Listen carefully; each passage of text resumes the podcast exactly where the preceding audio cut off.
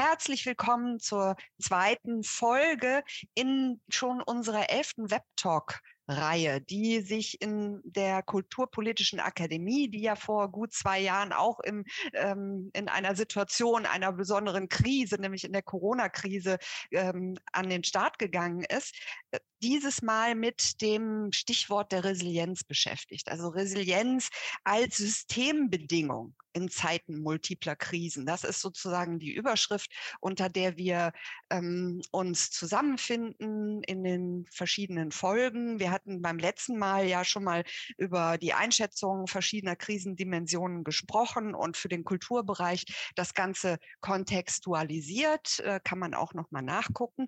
Heute geht es noch mal wirklich ganz besonders mit dem Fokus auch auf das Thema der Energie im Kulturbereich beziehungsweise Energiekrise ist unser äh, Setting, in dem wir uns heute darüber unterhalten wollen. Woher kommt denn möglicherweise Energie für den Neuanfang, also Neuausrichtung auch in ähm, alle möglichen ähm, Dimensionen. Wir schauen auf Strategien, wie das möglicherweise eben auch in der kommunalen Verwaltung, Kulturverwaltung oder Kulturpolitik gehen kann, was da vorhanden ist, sprechen so denn Stefan Simon heute noch hier zu uns kommt. Wir sind ein bisschen ähm, etwas lost, weil er noch nicht sich eingewählt hat, aber er kommt wahrscheinlich gleich noch äh, auf die Museen, auf Strategien in den Museen beziehungsweise die besondere Verantwortung dort.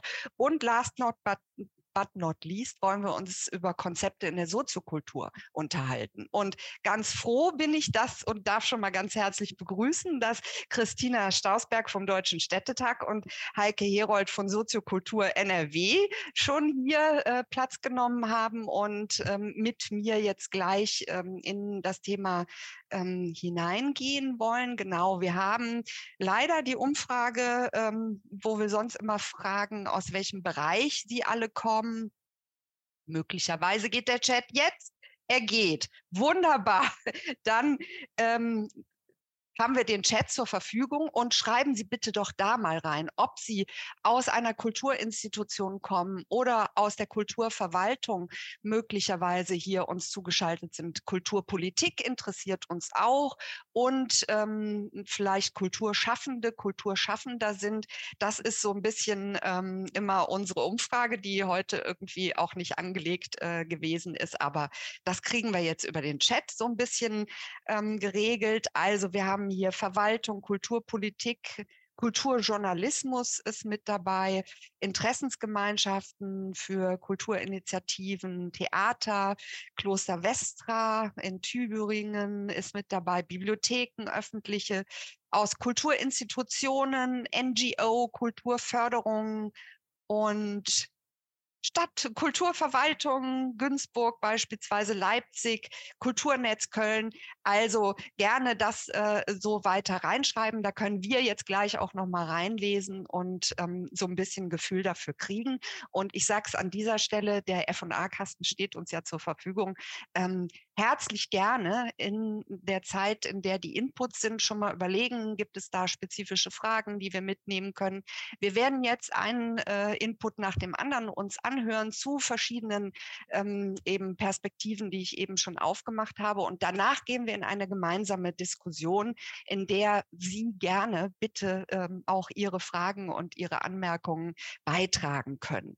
So, das ist jetzt eine Vorrede, in der wir uns so ein bisschen zurechtgezuppelt haben und wir schauen mal, ähm, wie es mit äh, unserem dritten Inputgeber gleich noch ausgehen wird. Aber wir fangen an jetzt mit Christina Stausberg, äh, die als Hauptreferentin für Kultur beim Deutschen Städtetag ist und ähm, Politikwissenschaftlerin, Germanistin und Soziologie studiert hat und ähm, in ähm, ja, kommunaler Praxis relativ lange gearbeitet hat, äh, in kommunalen Spitzenverbänden auch ähm, tätig gewesen ist und ähm, in der Sozial- und Arbeitsmarktpolitik äh, einen großen Schwerpunkt hatte ähm, und seit 2017 dann in die Kulturpolitik gewechselt ist und da eben jetzt auch im Deutschen Städtetag die Kulturpolitik sehr stark vertritt.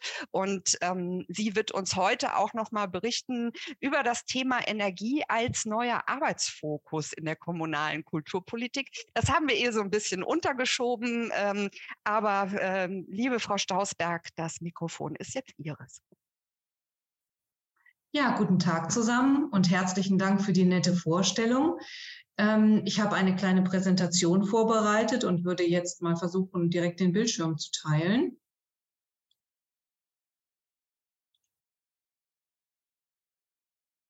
Können Sie etwas sehen? Wunderbar, weil ich sehe die jetzt leider noch nicht. Ich muss ja irgendwie weiterklicken. Wie geht das denn dann jetzt? Ah, mit rechter Maustaste oder so. Also wir sehen gut. Ah, jetzt habe ich es. Ah, jetzt bin ich auch parat. Wunderbar. Ja, also man probiert es immer ein paar Mal vorher aus und dann äh, muss man doch noch mal gucken. Ja, Energie als ähm, neuer Arbeitsfokus in der kommunalen Kulturpolitik, Fragezeichen. Ich habe ein bisschen über diesen Titel nachgedacht und habe mich dann letztlich aber darüber gefreut, weil der mich nämlich noch einmal auf den Punkt gebracht hat, was uns in den letzten Jahren eigentlich alles so umtreibt. Das ist ja gar nicht die Kultur an und für sich, sondern das sind ganz stark die Rahmenbedingungen, die auf die Kultur einwirken, die Kultur erschweren, ähm, dazu geführt hat, dass wir lange Zeit einfach auch leere Räume hatten in der Corona-Pandemie. Und auch jetzt wieder mit der Energiekrise ist es so, dass wir uns nicht über die Kultur an und für sich Gedanken machen, sondern über das, was auf die Kultur wirkt und wie wir damit umgehen, wie wir diese Krise bewältigen können im Kulturbereich. Das fand ich nochmal so einen sehr ähm, nachdenklichen äh, Titel für diesen Beitrag.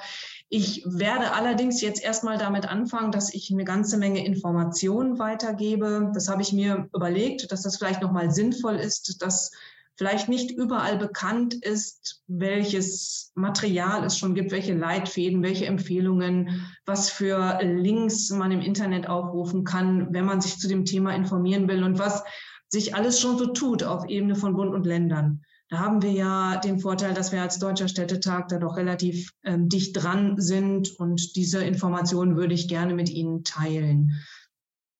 Dann gehe ich einfach mal weiter. Ähm, und zwar kulturpolitische Forderungen von Bund und Ländern. Das war ein erster Aufschlag relativ zu Beginn der ähm, der ganzen Debatte um die Energiekrise im August und September, da hat es äh, Gespräche gegeben zwischen Bund, Ländern und kommunalen Spitzenverbänden. Und man wollte vor allen Dingen auch ein politisches Signal dazu senden, wie ähm, sehen wir die Kultur in dieser Situation. Und wir wollten ein Zeichen auch der Wertschätzung äh, dazu aussenden, dass Kultur jetzt eben nicht gerade nach der Corona-Pandemie nicht wieder, sage ich mal in Anführungszeichen, den Bach runtergehen darf oder dass ne, wir jetzt wieder in eine Diskussion kommen, lassen wir die Schulen äh, offen, aber schließen wir die Kultureinrichtungen. Also das ist ja wirklich was, wo man ganz schnell dann immer wieder landet. Und deshalb war das eine ganz tolle Initiative und ich kann dieses Papier von Bund und Ländern auch nur empfehlen. Es ist ein politisches Papier. Das heißt, es hat jetzt nicht irgendwie eine ähm, Gesetzeskraft oder Wirkung, aber finde ich trotzdem total wichtig. Von der äh, Staatsministerin äh, Claudia Roth, äh, der Beauftragten des Bundes für Kultur und Medien und allen Länderkulturministerinnen und Ministern verabschiedet. Ähm, so ein paar Essentials. Also Kultureinrichtungen sind kleine Freizeiteinrichtungen. Und was, was leistet Kultur eben auch für unsere Gesellschaft, für unsere Demokratie und wie wichtig und wie unverzichtbar ist sie für, für uns? Dass Einrichtungen der kulturellen Bildung gleichzusetzen sind, auch mit ähm, Einrichtungen der schulischen oder außerschulischen, anderen außerschulischen Bildung, dass man hier keinen Unterschied machen darf. Dass Kultureinrichtungen zentrale Punkte des öffentlichen Lebens sind, dritte Orte, das begleitet uns ja schon lange. Hier sollen Menschen zusammenkommen, sich austauschen, miteinander sprechen. Dies alles ist Wesenskern von Kunst und Kultur und ähm, das sollte in der Krise nicht vergessen werden. Gleichzeitig wurde aber auch immer wieder gesagt, Kultureinrichtungen erbringen oder müssen erbringen einen signifikanten Beitrag eben auch zur Energieeinsparung. Es gab einige doch sehr äh, dramatische ähm, Berichte über das, was alles noch kommen könnte. Ähm, Szenarien, die ausgemalt worden sind, äh, einer Gasnotlage, was passiert dann, ne? was muss vom Netz genommen werden. Im Moment hört man da nicht mehr so viel von. Ich glaube, im Moment geht das erstmal alles so seinen Gang, aber es ist schon so, dass wahrscheinlich mit diesem Winter die Krise noch nicht überstanden ist, sondern dass auch wir im nächsten Winter noch damit zu tun haben werden. Niemand rechnet ja damit und das äh, hören wir ja alle immer jeden Tag in den Nachrichten, dass der Krieg jetzt schnell vorbei ist. Ich habe Ihnen hier den Link zu diesem Papier von Bund und Ländern auch mit auf die Folie geschrieben. Ähm, die Folien haben wir ja vorhin besprochen, werden ja zur Verfügung gestellt und dann können Sie auf diese Links auch zugreifen. Ähm, ja, ich habe gesagt, Kultureinrichtungen sollen auch einen signifikanten Beitrag zur Energieeinsparung leisten. Die Rede ist dabei von 20 Prozent. Das ist natürlich sehr, sehr viel. Und auch in unseren Gremien wird diskutiert, dass das ja, also erstmal gibt es ganz unterschiedliche Voraussetzungen in den verschiedenen Kultureinrichtungen, je nachdem, wie alt sind sie, wie neu, was haben sie schon an erneuerbaren Energien, was nicht, wie sind sie saniert, äh, energetisch saniert, wie nicht. Also dass es sehr schwierig werden könnte, je nachdem, wie die Ausgangssituation ist. Es gibt aber zahlreiche Empfehlungen mittlerweile schon dazu, was kann man tun. Und zwar Empfehlungen der unterschiedlichen Kulturdachverbände. Ähm, und dann noch spezifische Empfehlungen, und zwar des Projekts Sicherheitsleitfaden Kulturgut Silk, was durch, die, äh, durch den Bund, durch die BKM gefördert wird, Empfehlungen zur Energieeinsparung und Notfallplanung, Energiekrise für Kulturgut bewahrende Einrichtungen. Also so mit Fokus eher auf Museen, Archive, ähm, solche Geschichten. Ähm, dann gibt es auch noch ein Positionspapier zum Risiko- und Krisenmanagement in kulturgutbewahrenden Einrichtungen aus dem Bundesamt für Bevölkerungsschutz und Katastrophenhilfe. Also sehr viel Material, was man sich zur Hand nehmen kann, was eben einerseits dazu hilft, ähm, wie kann ich Energie einsparen, was kann ich konkret als Einrichtung machen, was aber auf der anderen Seite aber auch Tipps gibt für so eine Notfallplanung. Das ist nämlich auch ein wichtiger Aspekt gewesen bei diesen Beratungen, dass eigentlich die Empfehlung in die Richtung geht, dass alle Kultureinrichtungen möglichst eine Notfallplanung machen sollten für den Fall einer Gasnotlage. Da sind wir ja noch nicht, aber man weiß nicht, was noch kommt.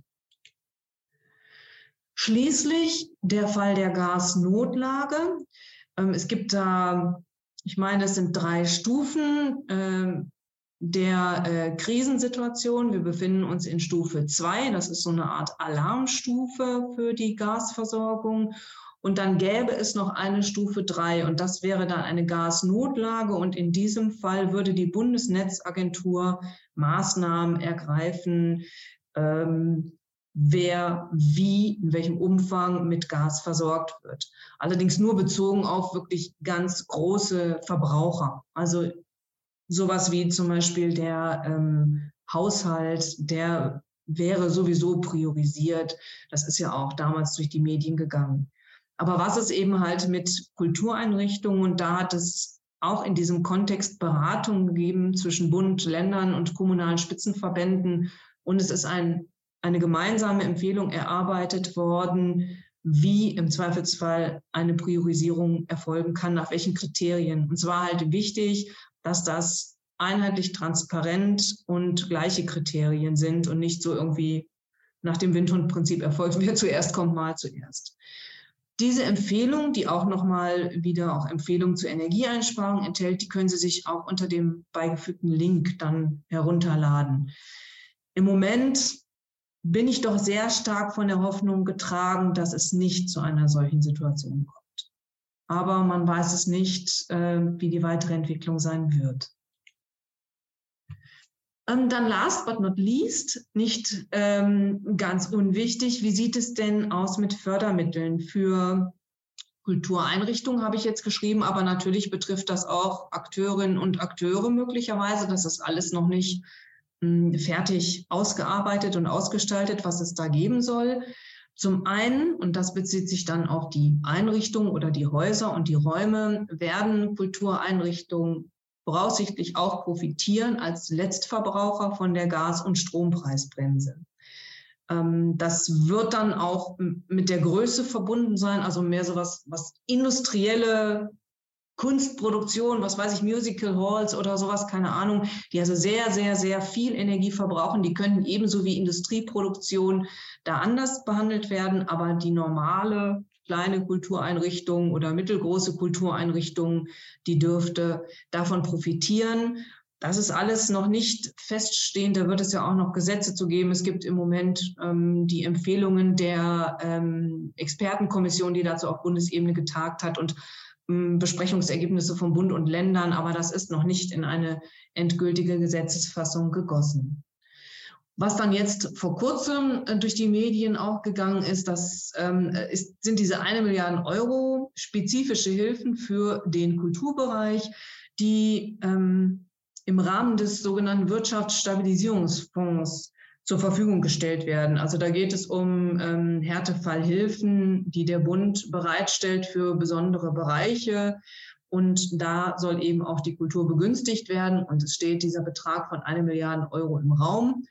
Ähm, aber weiter ist dazu noch überhaupt nichts festgelegt worden. Also da kann ich leider noch gar nichts zu sagen, äh, wie das dann ausgestaltet sein wird.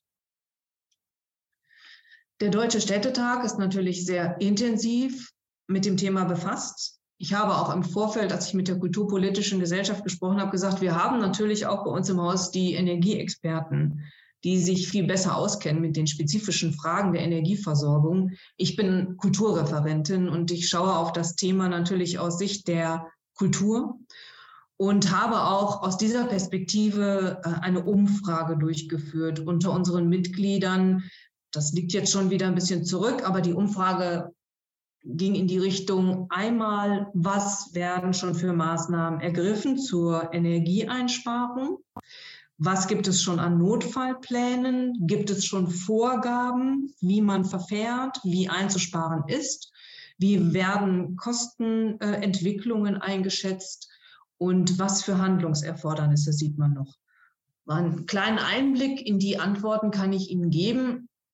Ganz überwiegend ist es so, dass vor allen Dingen die jetzt schon gesetzlich oder äh, per Verordnung verankerten Maßnahmen umgesetzt werden. Das ist diese NSIQMAV, also Verordnung zur Sicherung der Energieversorgung. Da geht es vor allen Dingen um die Absenkung von Temperaturen und die Beleuchtung, also dass irgendwie nach einer bestimmten Uhrzeit öffentliche Gebäude nicht mehr beleuchtet werden sollen, zum Beispiel. Das ist darin geregelt. In einigen Fällen oder einige Städte, das bezieht sich jetzt alles auf die städtischen Kultureinrichtungen, also die städtischen Theater, Museen, Archive und so weiter. Einige Bibliotheken, Musikschulen, um sie nicht zu vergessen. Ähm, einige gehen tatsächlich davon aus, dass es äh, zu Teilschließungen auch kommen kann. Einige haben schon beschlossen, dass zum Beispiel zwischen Weihnachten und Neujahr die Einrichtung geschlossen bleibt. Ich finde das auch schade, weil das eigentlich eine Zeit ist, wo Kultureinrichtungen auch gut genutzt werden können. Jetzt wird wahrscheinlich sehr, sehr viel geschlossen sein in dieser Phase. Bei Theatern wird man womöglich überlegen, ob man einzelne Produktionen, ähm, ob man da ein bisschen kürzer tritt, ob man so den Gesamtaufwand äh, da ein bisschen zurückfährt. Da gibt es also ganz unterschiedliche Überlegungen. Spezifische Notfallpläne gibt es nur im Einzelfall. Also da gibt es ganz, ganz wenig und wenn, dann in der Regel für Museen. Die Städte beziehungsweise die städtischen Kulturbereiche gehen von ganz erheblichen Kostensteigerungen aus, wobei das sehr unterschiedlich ist. Es gibt auch etliche, die haben da kein konkretes Bild von, weil natürlich in verschiedenen Fällen die Gebäude an die Gesamtstadt angebunden sind und es da Gesamtverträge und so weiter gibt. Da kann man es gar nicht ganz genau ermitteln. Aber die, die es ermittelt haben, die gehen im Prinzip von einer Verdopplung bis Verdreifachung aus. Also so das, was uns auch alle als äh, normale Verbraucherinnen und Verbraucher äh, auch betrifft. Es wurde zurückgemeldet natürlich, dass dringend weiter an einer grundlegenden energetischen Sanierung der Einrichtungen gearbeitet werden muss. In vielen Fällen sind das tatsächlich alte Häuser, wo ähm, dringender Handlungsbedarf besteht. Das ist vielfach vernachlässigt worden. Hier wären sicherlich auch dringend weitere Fördermittel erforderlich. Gibt es ja auch schon, aber ähm, das wird man ganz vordringlich einfach äh, auch mittel- und längerfristig in Angriff nehmen müssen. Vorgaben gibt es äh, dann schon mal durch die Krisenstäbe, die es natürlich vor Ort gibt in jeder Stadt ähm, und die eben im Einzelfall dann sagen, äh, ne, diese und jene Temperatur muss eingehalten werden und so weiter. Uns wurde auch zurückgemeldet, dass man sich sehr große Sorgen und Gedanken über die freie Szene macht. Das heißt, wie geht es eigentlich denjenigen, die jetzt nicht an so einer Stadtstruktur angebunden sind, sondern die eben ganz wesentlich das kulturelle Leben in der Stadt natürlich gestalten, die freie Szene oder intermediäre Einrichtungen, äh, Häuser oder private Häuser natürlich. Was passiert mit denen? Können die das überhaupt stemmen? Und da ist schon sehr deutlich auch aus Sicht der Städte formuliert worden, hier bedarf es dringend einer finanziellen Unterstützung, damit nicht die kulturelle Infrastruktur erneut gefährdet wird, nach der Corona-Pandemie ja umso mehr. Ja, das wäre einer der wichtigen finanziellen Handlungsbedarfe, äh, der, einer der Handlungsbedarfe. Zusätzlich natürlich auch zu Fragen von Netzwerk, Arbeit, Synergien, Kommunikation und ganz wichtig nochmal Publikumsbindung. Aber ich scheine jetzt schon so ein bisschen so am Ende meiner Zeit zu sein. Ne? Aber so gut wie fertig. Das trifft Super. Gut, Moment. Oh, Moment. Ich will noch mal einen zurückgehen, weil ich habe hier noch ein Bildchen. Vielen Dank für Ihre Aufmerksamkeit. Und Sehr noch meine Kontaktdaten, wobei ich äh, auch noch kurz dazu sagen will, dass natürlich vor Ort auch sehr gerne die Kulturämter der Städte eben auch für Rückfragen zur Verfügung stehen. Ich bin eigentlich nicht in den ähm, Prozessen, äh, in den Umsetzungsprozessen wirklich mit beteiligt. Wir koordinieren das äh, auf übergeordneter Ebene. Vielen Dank. Ja, vielen Dank Ihnen, Frau Stautzberg. Ähm, es war auch schon eine Frage, kriegen wir das im Nachgang auf jeden Fall? Ne? Das wird zur Verfügung gestellt. Und ähm, ich glaube, es sind ja, so wie ich das jetzt im Chat gelesen habe, doch einige auch äh, aus Verwaltung da. Und ich denke, jeder, jede, die da nochmal vielleicht Beratungsbedarf oder mit Ihnen sich austauschen möchte, kann das ja auch tun. Es war auf jeden Fall eine sehr ähm, gute Zusammenfassung auch der Dinge, die schon auf dem Weg sind, ja, wo man sagen kann, weil wir haben kurz im Vorhinein äh, darüber gesprochen, dass ist eben wahrscheinlich doch nicht immer bis ins in letzte Fläche verteilt und alle wissen, wissen von all den Möglichkeiten, die vorhanden sind. Deswegen ist das eine super Sache, dass wir das hier jetzt auch nochmal gesammelt haben und dass Sie diesen Arbeitsfokus ähm, auch äh, in den Blick genommen haben. Und wir werden gleich auch nochmal in der Diskussion sicherlich darauf zurückkommen, äh, gerne auch nochmal mit Blick an diejenigen, die hier auch aus der Verwaltung sind, vielleicht da auch nochmal spezifisch ähm, drauf Rücksicht zu nehmen. Lieber Herr Simon, wunderbar, dass Sie da sind. Das, ähm, Sie waren schon versteckt im Publikum. Ne? Ähm, das äh, ist immer so ein bisschen mit unserer äh, Webinarfunktion hier äh, so ein bisschen ähm, durcheinander, beziehungsweise die unterschiedlichen Links, die man da beachten muss. Ganz äh, herzlich willkommen auch Ihnen ähm, und ähm, wir freuen uns natürlich, dass äh, ein Naturwissenschaftler, ein Chemiker, ein Konservations, äh, Konservierungsforscher ähm, hier uns in der Runde ähm, sein Fachwissen beisteuert. Sie sind seit ähm, 2005 der Direktor des Radgen Forschungslabors an den staatlichen Museen zu Berlin. Sie waren am Getty Conservation Institute in Los Angeles auch äh, lange Zeit, haben auch in den USA dann noch mal mehrere Jahre äh, eben auch an der Yale-Universität so Forschungsnetzwerke ähm, ähm, sozusagen auch äh, mitbegründet. Und ich glaube, von dort aus bringen sie auch noch mal eine ganz andere Perspektive und eine wichtige Perspektive mit hier ähm, in unser beschauliches Deutschland. Ähm, wir stehen ja vor vielen, vielen großen Herausforderungen. Sie haben auch ähm, 2010 war das, glaube ich, eine Initiative Grüne Museen gegründet. Also wir nehmen jetzt mal den Blick ganz spezifisch auf Museen. Frau Stausberg hat es ja auch schon ähm, angesprochen, dass, dass da eben auch natürlich besondere ähm, Dinge beachtet werden müssen. Wir hören das gleich von Ihnen. Ich will noch kurz ähm, ergänzen, dass Sie äh, Vizepräsident von einer besonderen, ich kriege das die Abkürzungsakronym nicht äh, hin, aber Studienzentrale auch ähm, für Erhaltung und Restaurierung von Kulturgut sind. Das heißt, Sie sind eben jemand, der für ähm, die, äh, das Kulturgut und die Erhaltung, Bewahrung und all das steht, aber gleichzeitig eben auch ähm, ähm, aus Ihrer Expertise heraus vielleicht eben uns jetzt nochmal auf den Weg führen können, ähm, wo es denn hingehen muss, auch in der Zeit der Klimakrise, der Energiekrise. Und ähm, Sie haben das Mikrofon jetzt, lieber Professor Simon. Ja, ganz herzlichen Dank. Ähm, auch herzlichen Dank für die Einladung. Ich probiere mal meinen Bildschirm freizugeben. Ähm, freigeben und starten. So. Äh, ja, ähm, natürlich, äh, seit über 30 Jahren. Ne? Erhaltung von Kunst und Kulturgut ist mein Job, ist mein Leben. ähm, ich sage immer, gute Konservierung ist ein nachhaltiger Umgang mit Veränderungen. Das ist für mich die beste Definition, die es dafür gibt. Äh, mit dem Schwerpunkt Nachhaltigkeit, aber auch mit dem Umgang auf Veränderungen. Und wir sehen uns jetzt großen Veränderungen gegenüber, eigentlich schon seit geraumer Zeit, aber vielleicht ist jetzt eine Zeit, wo es mehr Leuten auffällt. Und ich will meine Zeit da gern dafür nutzen. Ich sehe meine Uhr jetzt nicht mehr. Sie müssen mich stoppen dann, Frau von Heil. Ähm, ja, im Prinzip ist diese Krise, über die wir auch gerade gehört haben, ist wie als wenn man mit sehr schneller Geschwindigkeit über eine dunkle Landstraße fährt, äh, ohne Licht. Und ich sage mal, Wissenschaft und Forschung sind die Lampen, die äh, an dem Auto sind, die uns dann vielleicht über die Landstraße etwas sicherer führen. Das hat so äh, sehr prägnant Johann Rockström formuliert in seinem äh, neuen Dokumentarfilm, der auf Netflix läuft, über die Planetary Boundaries. Und ich glaube, das ist unsere Aufgabe, die Lichter anzuschalten äh, und zu sehen, wo wir denn eigentlich hier mit hoher Geschwindigkeit durch welche Landschaft wir rasen und ob wir nicht doch aufpassen müssen, dass wir nicht von der Straße abkommen.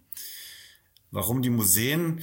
Ein kurzer Einblick hier in äh, die Situation in unserem Nachbarland, in Großbritannien. In der National, unter den National Portfolio Organizations nehmen die Museen nur acht Prozent der Organisationen ein, sind aber für 41 Prozent des CO2-Fußabdrucks verantwortlich. Das ist deutlich überproportional. Und woran liegt das? Weil wir seit vielen Jahren nicht nur einen Boom in dem Bau von Museen haben, sondern eine Orgie. Das sagte Januszczak schon 1955. Das ist auch schon ziemlich lange her. Aber das äh, hat sich nicht verbessert. Das hat sich äh, stark beschleunigt über die letzten äh, Jahrzehnte. Und das, was uns im Moment äh, im Hinblick der Klimakrise besonders interessiert, vor allem der Energiekrise, was ja auch heute das Thema ist, ähm, ist eigentlich der Betrieb diese Museen. Ja, ich will nicht verschweigen, es liegt in Museen natürlich auch ein großer äh, Batzen Energie in der sogenannten grauen Energie, also in der Energie, die man verwendet, um ein Haus zu bauen. Ähm, und ich will damit auch alle wissen, was mein Standpunkt ist, gleich sagen, das beste Museum heute ist ein Museum, was gerade nicht gebaut wird. Ja, das ist leider so, aber das ähm, tut mir auch ein bisschen leid, weil ich natürlich viele Jahre in Museen gearbeitet habe und immer noch arbeite. Aber das ist die Klimakrise, die mich zu dieser Schlussfolgerung gebracht hat. Und ich will erläutern, wie ich das meine. Wenn Sie in die Eingeweide dieser Museen schauen, äh, sehen Sie manchmal Klimaanlagen. Nicht viele Leute gehen dahin ja, und schauen sich das im Detail an, aber das ist das Geheimnis, warum Museen im städtischen Umfeld zu den größten Energieverbrauchern gehören, die es gibt. Wir haben das an der Yale University mal untersucht. Wir waren mit den Museen der Yale University im Energieverbrauch deutlich höher, wie zum Beispiel die Medical School ähm, oder also Krankenhäuser oder die Computerzentren. Wir waren ganz, ganz oben und waren davon eigentlich selber überrascht. Warum ist das so? Ja, weil wir in den Museen eben immer über ein Klimakorridor sprechen. Es darf nicht zu, äh, zu trocken sein, es darf nicht zu feucht sein, es darf nicht zu warm sein. Ich will das jetzt hier aus Gründen der Zeit nicht ausführen, warum das so ist. Vielleicht nur ein Hinweis, es darf auch nicht zu kalt sein, aber die Mindesttemperatur ist die einzige gesetzlich vorgeschriebene Temperatur. Das geht nämlich von der Arbeitsstättenrichtlinie aus. Es geht um die, das Wohlbefinden der MitarbeiterInnen, der Aufsichten, aber auch der Besucher das ist kein konservatorisches Kriterium. Also wenn immer Sie hören, es gibt diesen engen Klimakorridor aus konservatorischen Gründen, müssen Sie gleich mitdenken, das gilt nicht für die Mindesttemperatur. Denn viele Kunstobjekte würden sich bei niedrigeren Temperaturen durchaus wohler fühlen als wir Menschen. Klimaanlagen gibt es in Deutschland seit den 60er Jahren. Ähm, das heißt auch im Umkehrschluss, dass Kunst- und Kulturgut, das älter ist als hier in diesem Fall Mies van der Rohes Neue Nationalgalerie, 1968 fertiggestellt, 69 in Betrieb genommen. Äh, Kunst- und Kulturgut, was älter ist, hat sein gesamtes Leben in einem unklimatisierten Bereich verbracht. Das sollte man auch nicht vergessen und ist vielleicht gerade jetzt wichtig, sich daran zu erinnern. Ähm, das sind aber, und das habe ich auch schon immer wieder auch drüber gesprochen, bei dem Mies van der Rohe Gebäude, was ja gerade jetzt äh, wieder in Betrieb genommen wurde im letzten Jahr, ist natürlich per se ein bauphysikalischer Albtraum. Ja, das ist ein Gebäude, äh, was nicht buffern kann, was, das sieht man auf den ersten Blick, was nicht zusammenzubringen ist mit den engen Feuchte- und Temperaturkorridoransprüchen, die Museen haben. Vom ersten Tag an. Und was besonders traurig ist, dieses Haus äh, verbraucht seit seiner Wiederinstandsetzung ganz offensichtlich noch mehr Energie als vorher. Ähm, damit kämpfen wir im Moment äh, und das ist eigentlich unglaublich. Ähm, ja, auch noch als Hinweis am Rande, viel Kunst und Kulturgut in Europa befindet sich in unseren Kirchen. Und wenn Sie zum Beispiel nach Venedig fahren, in die Santa Maria Gloriosa de Frari, da hängt ein sehr, sehr großes Gemälde von Tizian seit Hunderten von Jahren. Äh, rechts sehen Sie die Temperatur- und Klimakurven. Da wird es im Winter deutlich kalt, da gibt es bis auf zwei Grad runter, feuchten Schwanken zwischen 30 und 80 Prozent. Ich sage jetzt nicht, es hat dem Kunst- und Kulturgut nicht geschadet. Natürlich hat es dem Kunst- und Kulturgut auch geschadet, aber das Überleben dieses Gemäldes hing nicht davon ab, dass diese Kirche in Venedig nicht klimatisiert wurde, sondern viel, viel Kunst- und Kulturgut befindet sich in unklimatisierten Bereichen. Wir sind als Gesellschaft auch ziemlich verweichlicht über die letzten äh, 100 Jahre. Ich zeige das mal an zwei äh, handelsüblichen Thermometern. Das eine stammt aus dem Jahr 1915 und das andere von 1930. 1915 hat man in Deutschland die Zimmerwärme bei 16 Grad festgeschrieben. Ich glaube nicht, dass viele Zuhörer heute die, der Meinung sind, dass 16 Grad eine angenehme Zimmertemperatur ist.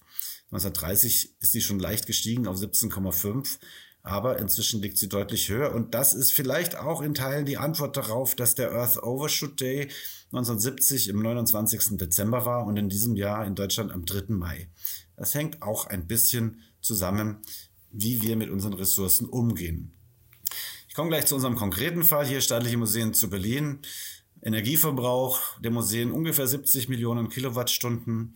Ähm, das Traurige, ja, ich sage, das Tragische ist, dass wir eigentlich den Energieverbrauch nicht verringert haben in den letzten Jahren und uns damit in kompletten Widerspruch zum Pariser Klimaabkommen und zu vielen eigentlich rechtlich verbindlichen Regelungen in Deutschland befinden. Hat niemanden interessiert. Wie gesagt, wir haben 2010 das Grüne Museum gegründet. Wir kämpfen eine ziemlich erfolglose Schlacht über die letzten zwölf Jahre, den Energieverbrauch von Museen deutlich zu senken. Dieses kleine graue Dreieck, was Sie bei 2018 sehen, muss ich eingestehen, das hängt nicht damit zusammen, dass wir so wenig Energie verbraucht hätten, sondern ich habe schlicht und einfach die Wärmeverbräuche für unseren Standort in Dahlem nicht gefunden. Und das ist auch ein Problem, äh, was Sie haben, wenn Sie eine Energie- und Klimabilanz machen, dass Sie in einem großen Netzwerk von Einrichtungen 17, 18 Museen, äh, vier Forschungsinstitute, dass sie nicht immer an alle Daten kommen. Das wird vor allem kleinere Häuser betreffen, die mitunter ja gar nicht wissen, wie viel Energie sie verbrauchen, weil die Träger die Informationen bei sich haben und nicht bei den Museen.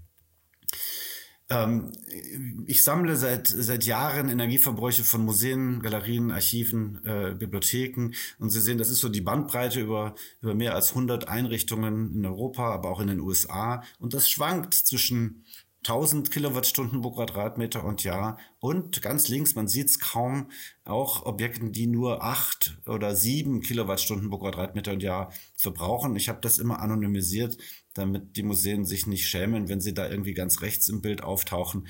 Äh, aber ich kann sagen, ganz links, das ist das Depot des Nationalmuseums in Dänemark, in Weile. Äh, das war schon vor vielen Jahren ein absolutes Vorbild im Hinblick auf ein nachhaltiges Museumsdepot einen Verbrauch von ungefähr 8 Kilowattstunden pro Quadratmeter. Und ja, in Polen gibt es inzwischen auch eins, was ähnlich ist fürs Nationalarchiv. Aber in Deutschland sind wir dann noch Lichtjahre, sage ich mal vorsichtig, Lichtjahre davon entfernt. Ähm, und das ist tragisch, denn der Median, also wenn Sie diese Abbildung angucken, ich nehme mal die Außenreißer raus, aber der Median liegt um die 300 Kilowattstunden pro Quadratmeter und Jahr. Ähm, in einem Forschungsprojekt von Professor Huckemann ähm, gab es, das hieß ENOP äh, Data NWG. Da wurde 2010 bereits der Korridor von 100 Kilowattstunden äh, skizziert. Wenn wir wirklich klimaneutrale oder Museen bauen wollen, die der Klimakrise eine, äh, eine gute Antwort entgegensetzen, dann müssen wir unter 50 Kilowattstunden pro Quadratmeter und Jahr bleiben. Und wenn Sie dann hören, dass zum Beispiel auch Museumsneubauten, wie bei uns das Museum des 20. Jahrhunderts, ursprünglich mit circa 600 Kilowattstunden pro Quadratmeter und Jahr konzipiert waren. Jetzt sind ja durch die Presse gegangen, es soll Einsparungen geben. Ich persönlich zweifle daran, dass das ähm, wirklich nennenswerte Einsparungen sein werden, denn sie müssten nicht nur die 10 Prozent kappen, die vielleicht durch eine Photovoltaikanlage auf dem Dach kompensiert werden können. Sie brauchen viel mehr. Sie müssen runter auf 30 bis 40 Kilowattstunden. Und zwar nicht in ferner Zukunft, sondern spätestens 2030. Und das ist, tut mir leid, dass ich das auch wieder so hart sagen muss, das ist eigentlich übermorgen. Ja, das ist eigentlich schon da. Wenn Sie wissen, wie lange Bauprozesse dauern, ähm, dann stellen Sie fest, wir sind eigentlich in einer sehr dramatischen Situation, auf die wir überhaupt nicht vorbereitet sind. Ähm, einige Museen haben das erkannt. Äh, die Tate zum Beispiel hat 2019 den Klimanotstand ausgerufen. Ähm, seither werbe ich auch dafür, dass wir das machen in Berlin. Ähm, bislang nicht richtig erfolgreich. Die Mitarbeiter, MitarbeiterInnen der staatlichen Museen haben sich auch im Juni auf einer Personalversammlung dafür ausgesprochen, dass wir den Klimanotstand erklären. Was ist der Klimanotstand? Das ist einfach das Erkenntnis, dass diese Krise mit normalen Mitteln nicht zu bearbeiten und nicht zu lösen sein wird. Und darin befinden wir uns. Ich bin mir ja gar nicht mehr sicher. Wir sprachen ja immer vom Klimawandel. Wir sprechen inzwischen nur noch von der Klimakrise. Aber eine Krise hat auch ein Beginn und ein Ende. Das, was wir hier auf uns zurollen sehen, hat kein Ende, zumindest kein Ende, das wir sehen. Wir sind durch die CO2, ähm, ständig steigenden CO2-Gehalte einfach gezwungen, ähm, das Ende in der weiten Zukunft zu sehen. Wir wissen nur, dass was heute reingepumpt wird an CO2 über hunderte von Jahren bleibt und das Schicksal unserer Kinder und Enkelkinder betreffen wird. Und ich glaube auch in einem Ausmaß betreffen wird, dass wenn wir nicht radikal umsteuern und umdenken, ähm, es auch keine Gesellschaft mehr geben wird, die von Museen profitieren kann am Ende dieses Jahrhunderts. Ähm, und ja, das sind alles keine schönen Nachrichten. Ähm, im, Im Gegenteil, ja, wie gesagt, es werden ja überall noch Museen gebaut. Hier am Kulturforum, das Museum des 20. Jahrhunderts in Berlin von Herzog de Meuron, 400 Millionen Euro. Ähm, viele Anstrengungen haben sich um die Erhaltung der Platane gerankt, die da steht. Ich fürchte, es kann gut sein, dass diese Platane ähm, die nächsten Jahre oder Jahrzehnte nicht überleben wird. Allein durch die Dürre, die fehlenden Niederschläge und den Klimawandel, der auch Berlin natürlich im Stadtzentrum betreffen wird. Es gibt ein paar hoffnungsvolle Beispiele, zum Beispiel das Zentraldepot in Amersfoort in den Niederlanden vom Reichsmuseum und äh, einigen, zwei anderen Kultureinrichtungen. Das ist für 40 Millionen Euro gebaut worden. Äh, in eineinhalb Jahren Bauzeit übrigens, das ist so ungefähr die Zeit, die wir in Berlin brauchen, um uns die Farbe der Türklinken im Humboldt-Forum auszusuchen. In eineinhalb Jahren kann man sich nur auf der Zunge zergehen lassen, hat man dieses Gebäude gebaut, was auch im Energieverbrauch deutlich unter den vergleichbaren Depots in Deutschland liegt. Ähm, oder ähm, was vielleicht äh, kürzlich durch die Presse gegangen ist, das einzige Museum in Deutschland, glaube ich, das äh, an, im angesichts der Energiekrise vielleicht äh, sich entspannt zurücklehnen kann. Das ist das Haus der bayerischen Geschichte in Regensburg, was nach Passivhausstandard gebaut wurde. Ich kenne die aktuellen Verbräuche nicht, aber die Planung war tatsächlich für äh, Wärme und für Strom äh, um die 20 Kilowattstunden pro Quadratmeter und Jahr zu bleiben. Und äh, das ist ein Zeichen, dass man auch in Deutschland vor einigen Jahren schon die Zeichen der Zeit erkannt hat.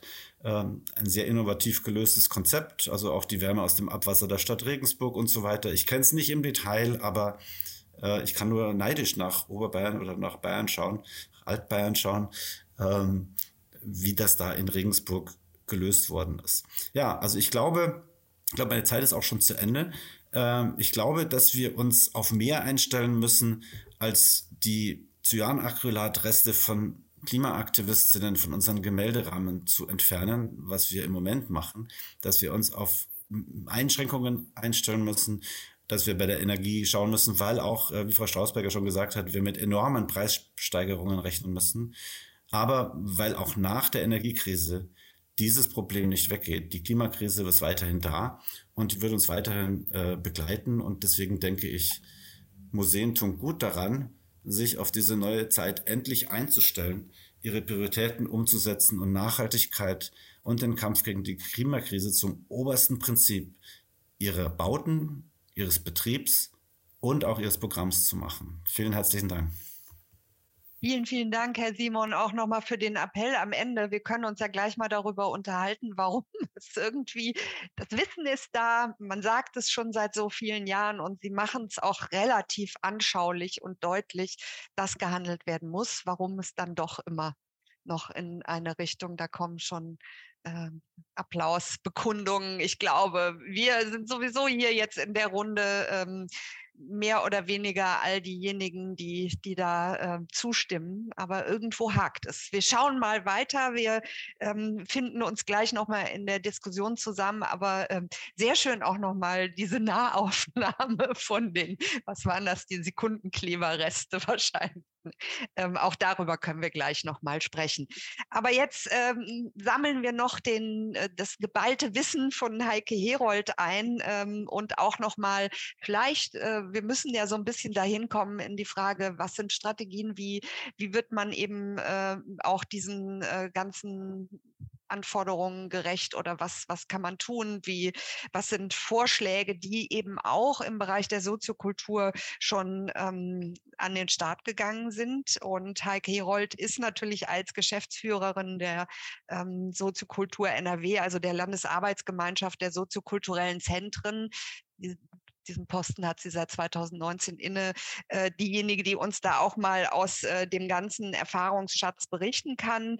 Ähm, sie war vorher ähm, auch ähm, für die regionale Kulturpolitik im äh, OWL Kulturbüro ähm, tätig und ist äh, besonders auch im Feld der Kulturförderung äh, hat sie große Expertise. Das ist ja vielleicht auch eine Stellschraube, mit äh, der wir gleich mal gucken können, was da eben äh, sozusagen in diesem Zusammenhang geht.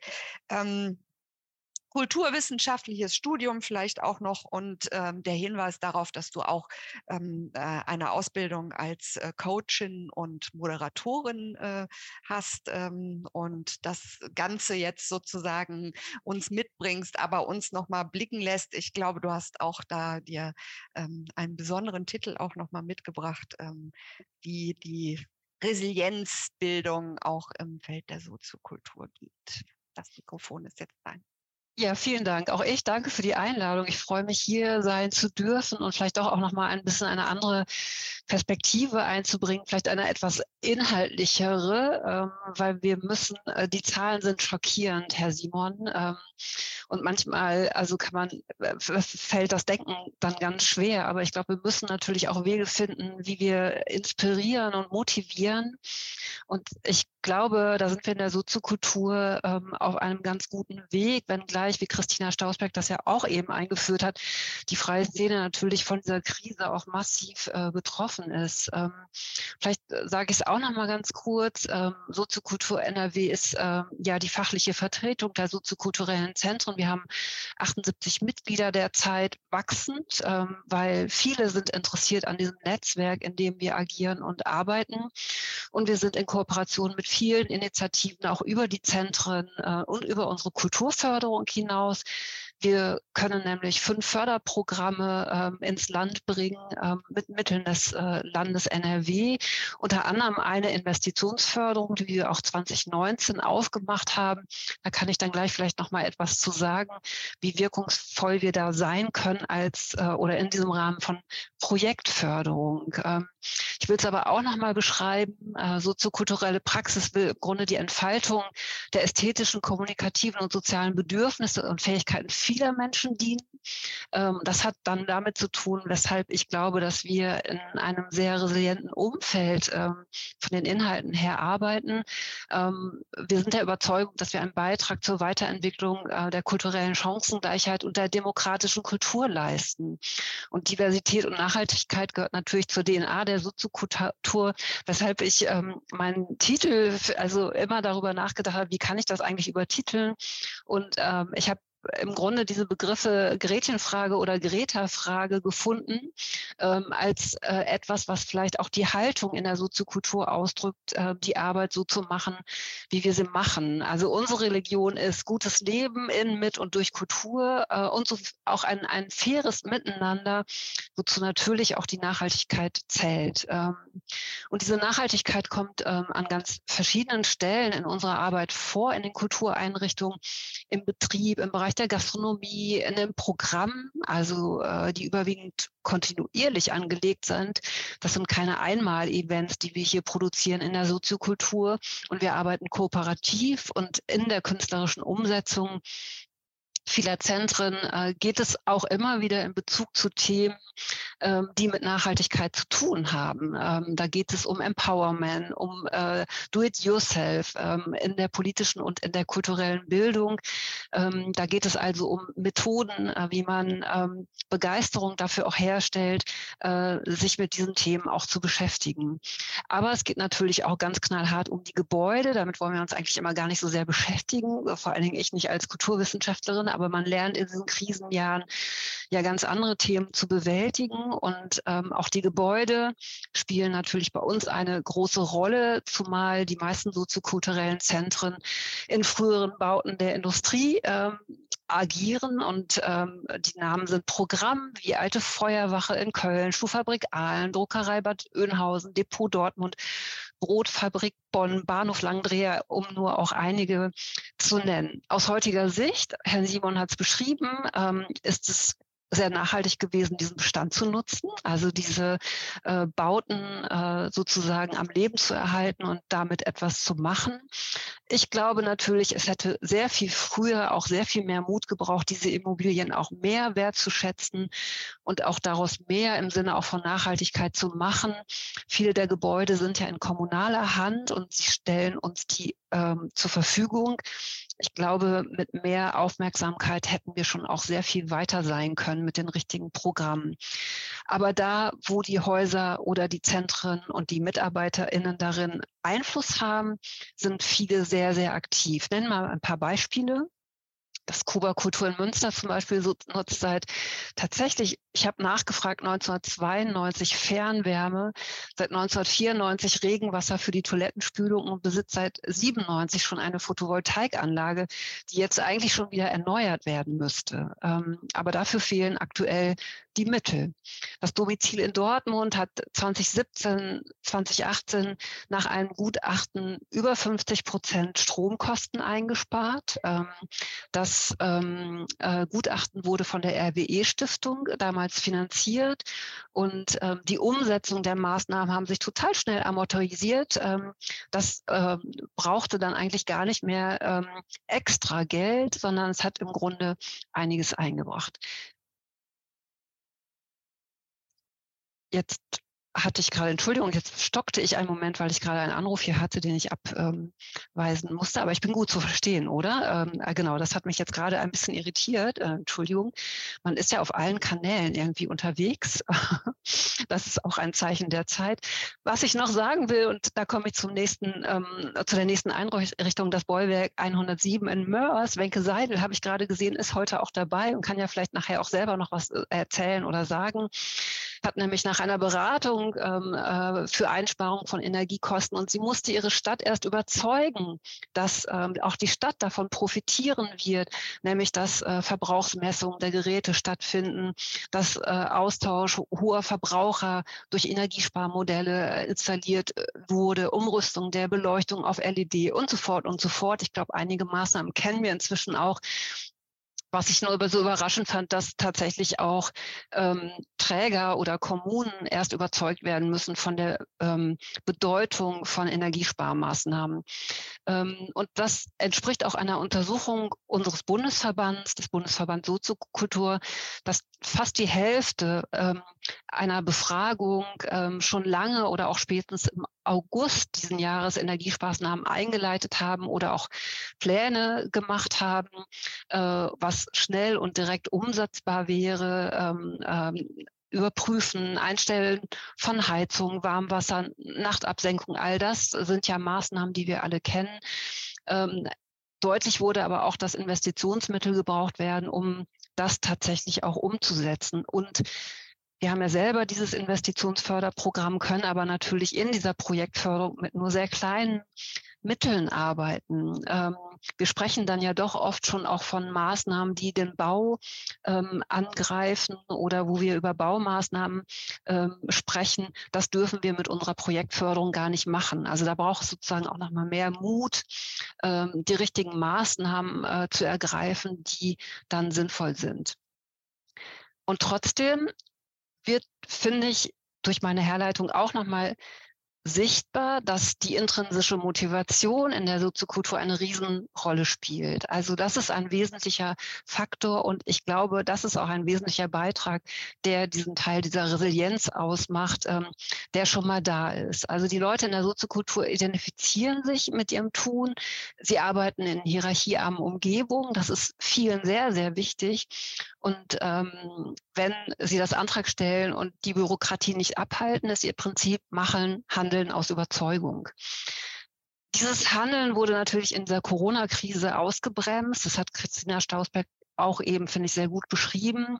Und auch die finanzielle Substanz, aber auch die psychische hat darunter gelitten. Ähm, die, diese Resilienz, die ich gerade eingeführt habe, wurde natürlich in dieser Zeit auch wahnsinnig auf die Probe gestellt. Ähm, und das was dazu kommt, ist, dass das Wirtschaftlichkeitsprinzip der Soziokultur im Grunde im Moment dahin ist. Also davon, von wir profitieren und auch Unabhängigkeit erlangen, nämlich durch eigene Umsätze, die manchmal bei 20 Prozent, aber doch überwiegend bei 50 bis 70 Prozent der Häuser tatsächlich liegen, ist zurzeit über ähm, Ticketverkäufe ähm, oder äh, über ähm, den Gastroumsatz äh, gar nicht mehr möglich.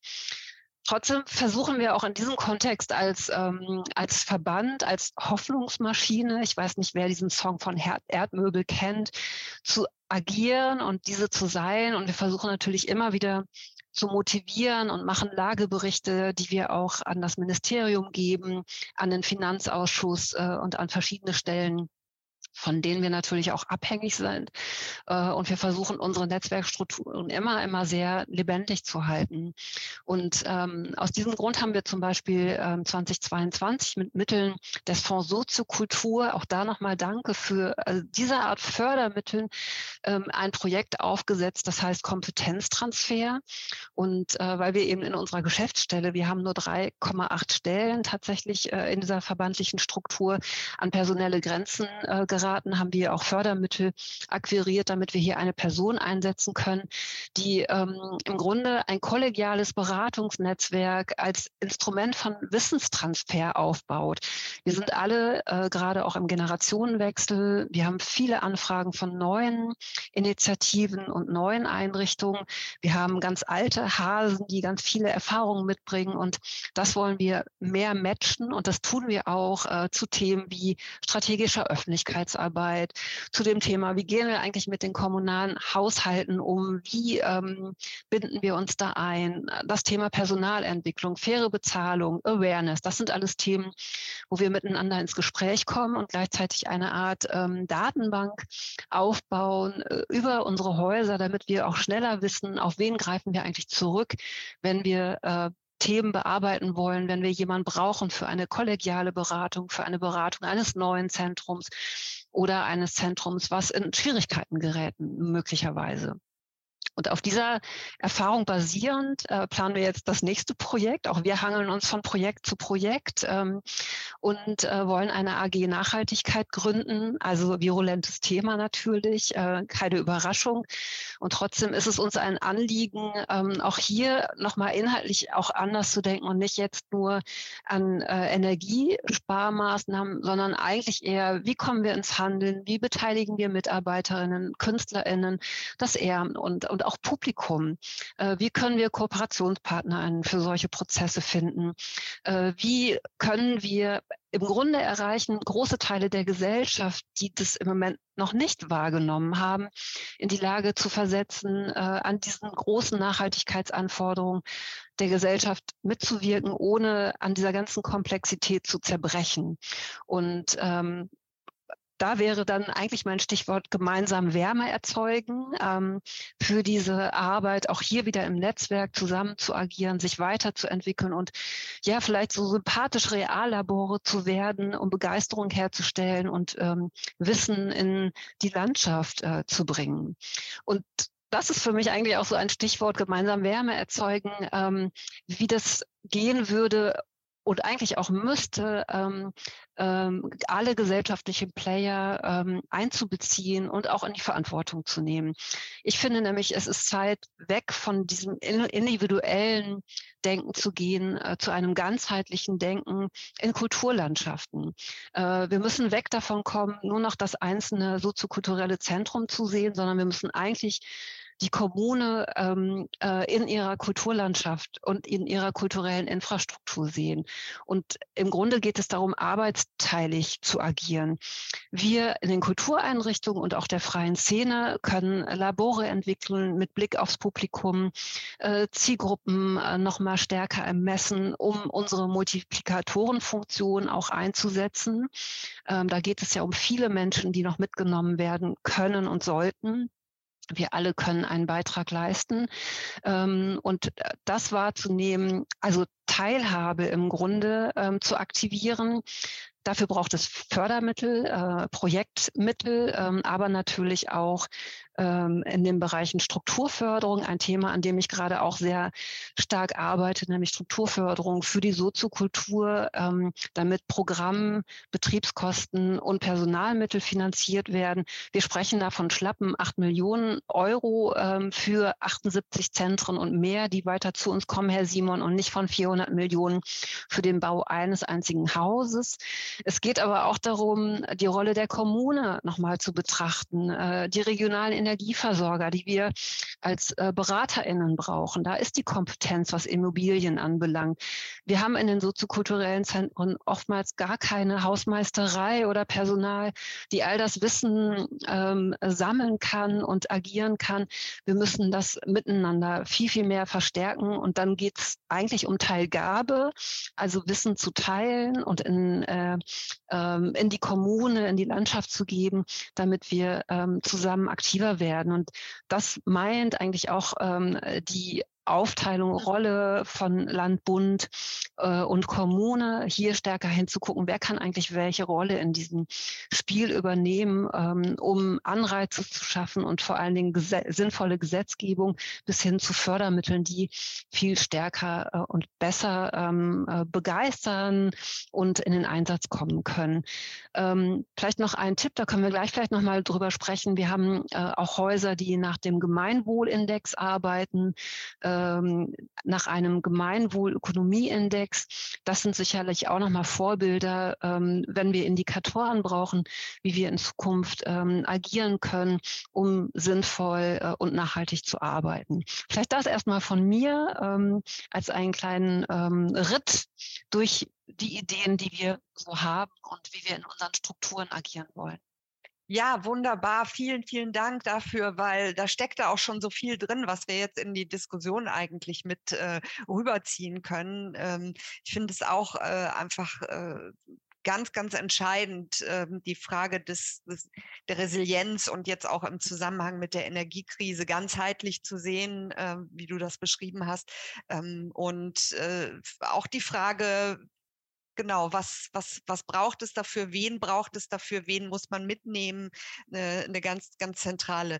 Ich äh, gucke schon mal in den Chat, auch nochmal die Aufforderung an alle, ähm, die uns zugeschaltet sind, da gerne auch noch was reinschreiben. Ähm, Norbert, ich weiß nicht, ob es Norbert Sievers ist, schreibt, ähm, das Statement von, von Ihnen, Herr Simon, führt mich zu der Frage, ob wir nicht dem Wachstumsimperativ des Kulturbereichs und die Narrative, die damit verbunden sind, viel mehr in Frage stellen müssen. Also umgebauten Industriegebäude, die energetisch desaströs sind, wurde jetzt hier nochmal so als Stichwort ähm, mit äh, reingegeben. Aber vielleicht gebe ich das auch nochmal ähm, so in die Runde, diese Frage nach dem immer höher, weiter, größer Wachstumsimperativ. Heike Herold hat es ja auch schon ähm, in gewisser Weise äh, angedeutet und Herr Simon Museen als Klimakiller, ne, das äh, impliziert ja auch, dass man eben, Sie haben gesagt, das Museum, das beste Museum derzeit wäre eins, was nicht gebaut wird. Aber vielleicht so dieses ähm, Narrativ nochmal in den Blick nehmen, gerne in die Runde. Ähm, wollen Sie kurz drauf eingehen, Herr Simon, weil Sie da. Ja, natürlich. Ich meine, das ist. Äh für mich ist das ein, in Amerika würde man sagen, ein No-Brainer, ja. Das ist äh, die Mondia-Kult 2000, äh, 1982, das ist 40 Jahre her.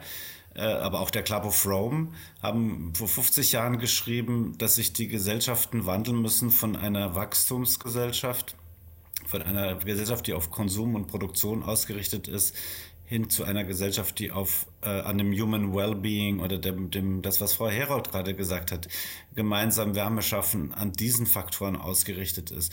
Es ist nicht so, dass man das nicht weiß. Das ist das Traurige ist, dass das alles Jahrzehnte her ist und dass es sich alles dramatischer jetzt und vor allem auch schneller äh, bestätigt, wie wir im Ahrtal gesehen haben letztes Jahr, als das vielleicht viele gefürchtet haben. Und ähm, ja, es ist eigentlich die einzige Chance, für die auch viele Aktivisten und Aktivistinnen jetzt auf die Straße gehen und sagen, ähm, so geht das nicht weiter, denn wir haben nur noch diese acht Jahre, das ist das entscheidende Jahrzehnt bis 2030. Wir müssen unsere CO2-Emissionen halbieren weltweit. Wir müssen den Verfall der Biodiversität stoppen und wir müssen diese 17 UN ähm, Sustainable Development Goals, diese nachhaltigen Entwicklungsziele verfolgen.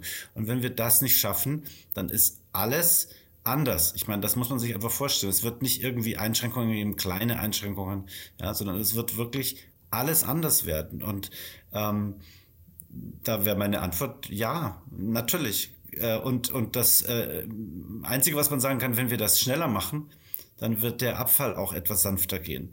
Wenn wir das nicht schnell machen, dann wird der Abfall und die Veränderung noch äh, mehr Disruption und noch mehr ähm, Chaos und noch mehr Leiden verursachen. Ich glaube, das ist zumindest das, was die Wissenschaftler des IPCC uns jetzt seit, äh, seit vielen Konferenzen Jahr für Jahr ins Buch schreiben. Hm.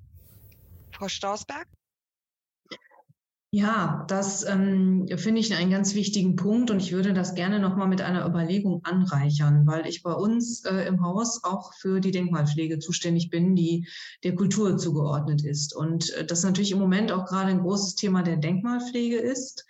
Ähm, wobei die Denkmalpfleger natürlich auch dieses ganze Thema graue Energie, Sie sprachen das eben an, Herr Simon, äh, auch im Fokus haben und da eigentlich mit einem eher ganzheitlicheren Blick an die Thematik herangehen, weil der Denkmalschutz ja auch ne, äh, Wiederverwendung von Ressourcen im Blick hat, Recycling, äh, Reusing von äh, Gebäuden.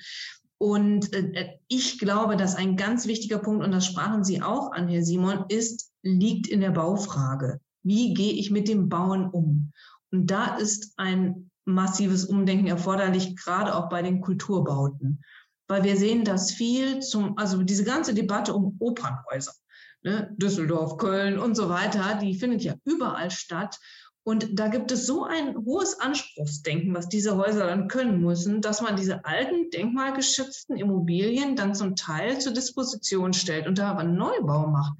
Und ich, im Moment würde ich wirklich sagen, null Neubau. Also das, dem würde ich absolut zustimmen. Und ich glaube, es sind eben nicht unbedingt diese desaströsen Industriebauten. Ich meine, da wird man auch kreative Lösungen für brauchen. Aber es ist vor allen Dingen dieses Bauding. Und das hängt natürlich auch sehr stark so mit Prestigedenken zusammen. Es sind immer wieder Prestige-Immobilien. Es gibt immer wieder diese neuen, tollen Riesenbauwerke, ähm, die natürlich auch toll sind. Aber das ist, glaube ich, im Moment leben wir in einer anderen Zeit und da muss ich eigentlich dieses Reusing, also da muss ich die Gebäude muss ich weiterverwenden und da Ideen haben. Und das heißt eben aber auch, dieses Prestigedenken aufzugeben, diesen Wachstumsnarrativ aufzugeben. Also dann kann ich eben mein Opernhaus nicht mit einem Schnick und Schnack ausstatten, sondern dann wird es eine Nummer kleiner. Das ist dann so. Da kann ich bestimmte Ideen vielleicht nicht mehr realisieren, sondern muss ganz anders inszenieren. Ne? Aber das finde ich ganz essentiell und da muss man zu einem Umdenken kommen. Das halte ich für zwingend erforderlich. Heike? Ja, ich würde das gerne noch ergänzen, dass also da, wo große Häuser sind, ich glaube, es ähm, ähm, ist endlich auch Zeit, ähm, teilzugeben, die Infrastrukturen, die da sind äh, und existent sind, zu öffnen. Ähm, also ich glaube, ähm, die Initiativen, also wir haben in der allgemeinen Projektförderung im Moment jährlich eine Steigerung von 25 Prozent. Wir haben die Ausbildung im Bereich Kultur. Der Beruf ist noch attraktiv, wie lange das noch so bleibt, who knows, aber ähm, es gibt ja neue Initiativen und ich glaube, es ist auch gut so, aber wir müssen trotzdem dann vielleicht nicht in neue Häuser denken, sondern in vorhanden existente Häuser und die aber offen machen, öffnen äh, für die, die da sind. Und äh, wir müssen das miteinander viel besser üben. Und ähm, äh, auch ich glaube, dass das auch gelingen kann. Ähm, das heißt dann auch, eine Produktion äh, in einem großen Theater findet vielleicht weniger statt, aber das macht nichts, äh, weil etwas anderes dort stattfindet, was vielleicht auch ein anderes Publikum einzieht. Und wir müssen gar nicht immer über Publikumsgewinnung sprechen, sondern es wird sich über vielleicht die ähm, äh, Gruppen, die dann in den Häusern sind, auch lösen ein Stück weit.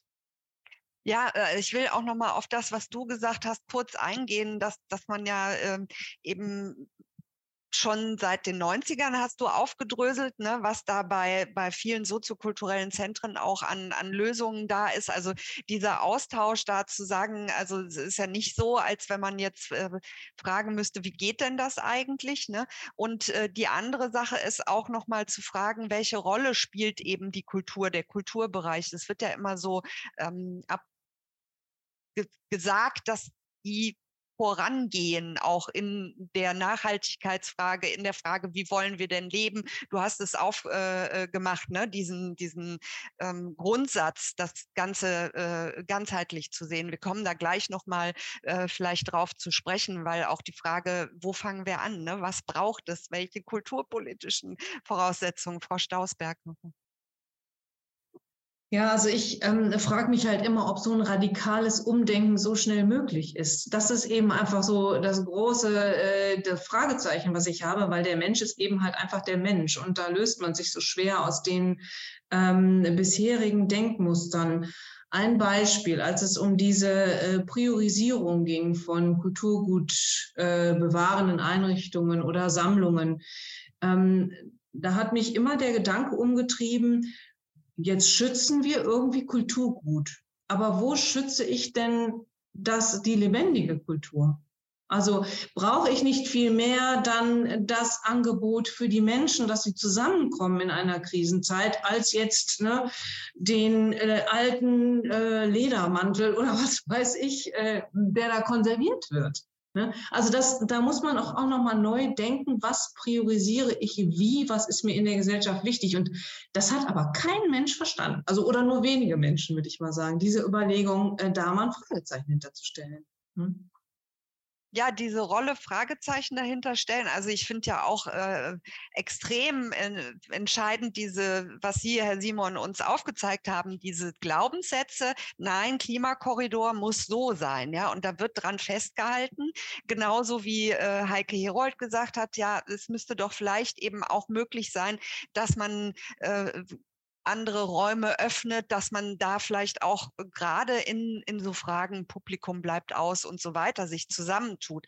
Aber auch da bleiben ja oftmals die Silos nebeneinander stehen. Ne? Und es wird dann, äh, wa was ist äh, denn Ihrer und eurer Meinung nach de der Ansatz zu sagen, hier müsste man Herr Simon, Sie sind so ein bisschen der Mahner, ne, der so lange, Sie sagen seit 2010, Sie haben ja auch diesen Brief damals mit den Museumsleuten geschrieben an Frau, ähm, Frau Grütters, äh, zu sagen, hier, wir müssen etwas tun und auch da passierte nichts. Ähm, es kommt hier natürlich, klar, ein, ein wichtiger äh, Hinweis, man darf nicht äh, das eine gegen das andere ausspielen. Ich glaube, das meinen wir auch gar nicht, sondern diese Frage, also was Heike Herold gesagt hat, diese dieses Miteinander. Wir haben diese Voraussetzung, jene Voraussetzung, da fehlt es, aber hier könnte man etwas vielleicht wegnehmen und da dazu tun. Herr Simon, aus Ihrer Erfahrung, sehen Sie das alles nur äh, negativ? Ja, fast, ne? Also fast, denn, denn ähm, ich bin ja äh, Deutsch-Amerikaner, ich habe in Amerika äh, viele Jahre miterlebt, wie selbst bei mir in der unmittelbaren Nachbarschaft nach dem Massaker an der Sandy Hook Elementary School in Newtown ähm, selbst dieses Ereignis nicht dazu geführt hat, das Waffenrecht zu revidieren. 20 erschossene Erstklässler, ähm, das war unfassbar für uns und es ist mir ähnlich unverständlich, dass wir in der Krise, im Krieg und äh, in der Energie- und Klimakrise es nicht schaffen, ein Tempolimit hinzubekommen in Deutschland.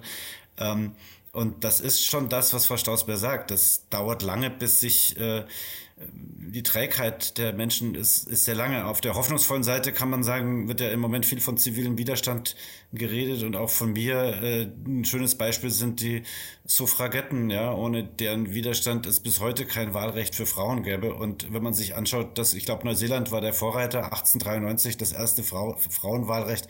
Saudi-Arabien hat äh, ganz schnell danach im Jahr 2015 nachgezogen.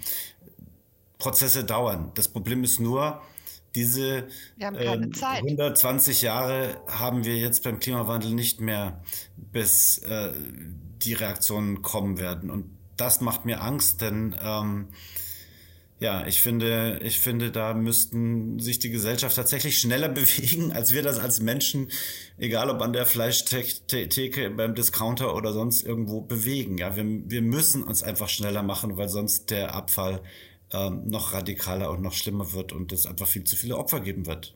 Hm, Heike?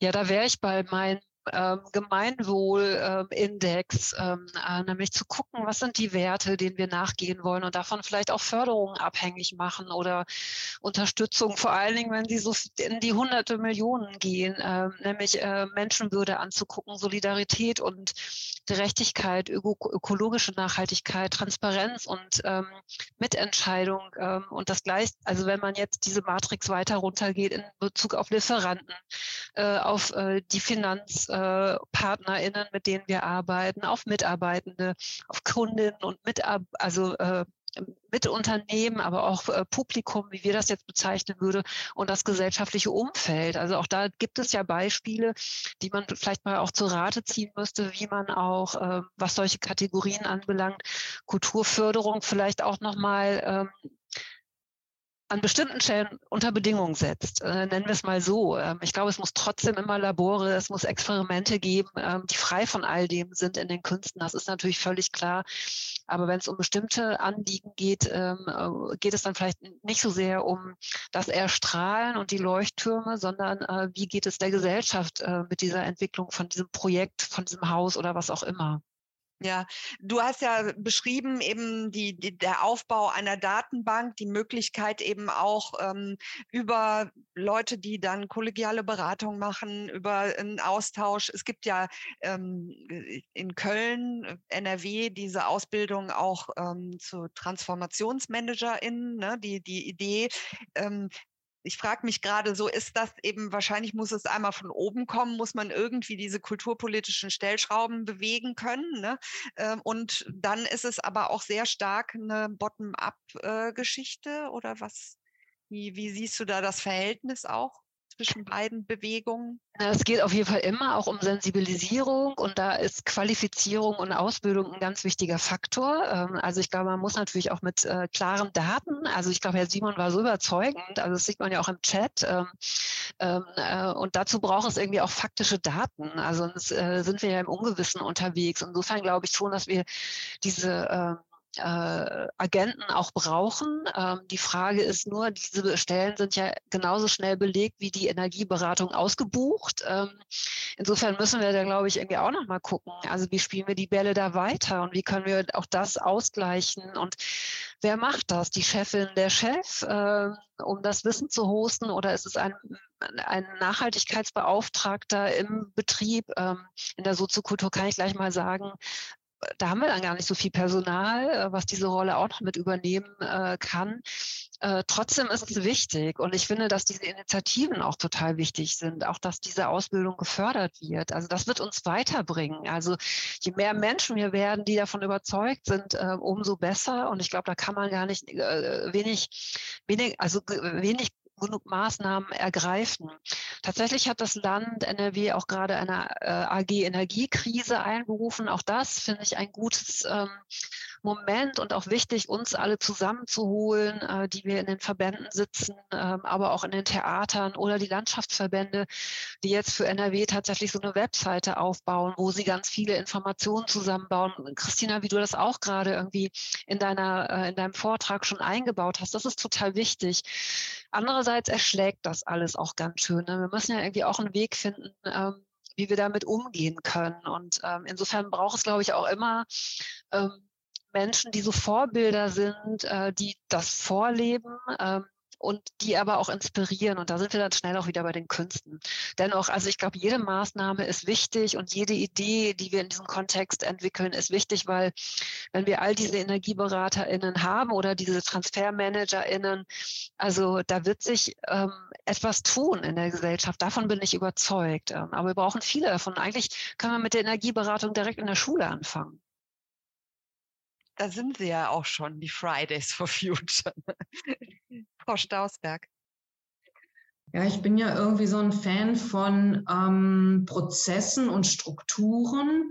Also ich glaube, man, man muss irgendwie äh, an die, den Strukturen arbeiten und sie verändern und ähm, äh, fachbereichsübergreifende Prozesse anlegen. Also die eben über äh, es geht jetzt auch nicht um Sparten oder so, sondern es geht wirklich um, um, um Handlungsfelder, also Kultur und Bau und Energie und Sport oder was weiß ich. Also so da ganz neue Settings ermöglichen, die neue Lösungen finden. Also darum geht es mir, glaube ich, dass man irgendwie Wege öffnet. Ne?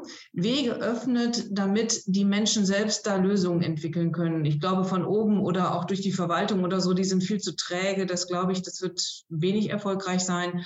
Aber äh, da irgendwie neue Ansätze zu finden, wie mache ich den Weg frei für äh, neue Lösungen, das wäre, glaube ich, gut. Und vor allen Dingen da raus aus so einer Versäulung von Handlungsfeldern und da Kompetenzen zusammenführen und Lösungen ermöglichen. Mhm. Ich finde ja auch immer, dass äh, Nachhaltigkeit ist ja jetzt kein, sage ich mal, äh, wenig besprochenes Thema im Moment in der Gesellschaft. Ne? Aber manchmal habe ich so das Gefühl, wenn man dann so durchscannt, die Kultur ist da immer so eine kleine Ecke nur in dem ganzen, ähm, äh, in der ganzen Gemengelage und die muss vielleicht lauter und stärker noch werden. Herr Simon. Ja, ich glaube, das ist, so sehr mich das natürlich freut und ich das auch natürlich in meiner Arbeit und mit meinen Studierenden immer verfechte, die evidenzbasierten Grundlagen für Entscheidungen oder die Fakten. So sehr muss ich auch sagen, dass äh, ich glaube, es eine falsche Hoffnung ist, nur an die Wissenschaften zu denken. Und äh, Frau Herold hat das sehr schön gesagt. Also die, die Herausforderungen der, der Klimakrise sind so groß, dass sie eben wirklich alle ähm, Parteien und alle Stakeholder, um es mal neudeutsch zu sagen, braucht. Ja? Und dass die, die Naturwissenschaften oder die Wissenschaften, natürlich, wie, wie gesagt, das sind vielleicht die Lampen am Auto, ja, aber es braucht auch noch andere Sachen im Auto. Es braucht auch noch einen Motor, ja, es braucht auch noch ein Lenkrad, äh, es braucht auch noch einen Fahrer, äh, also zumindest bis heute.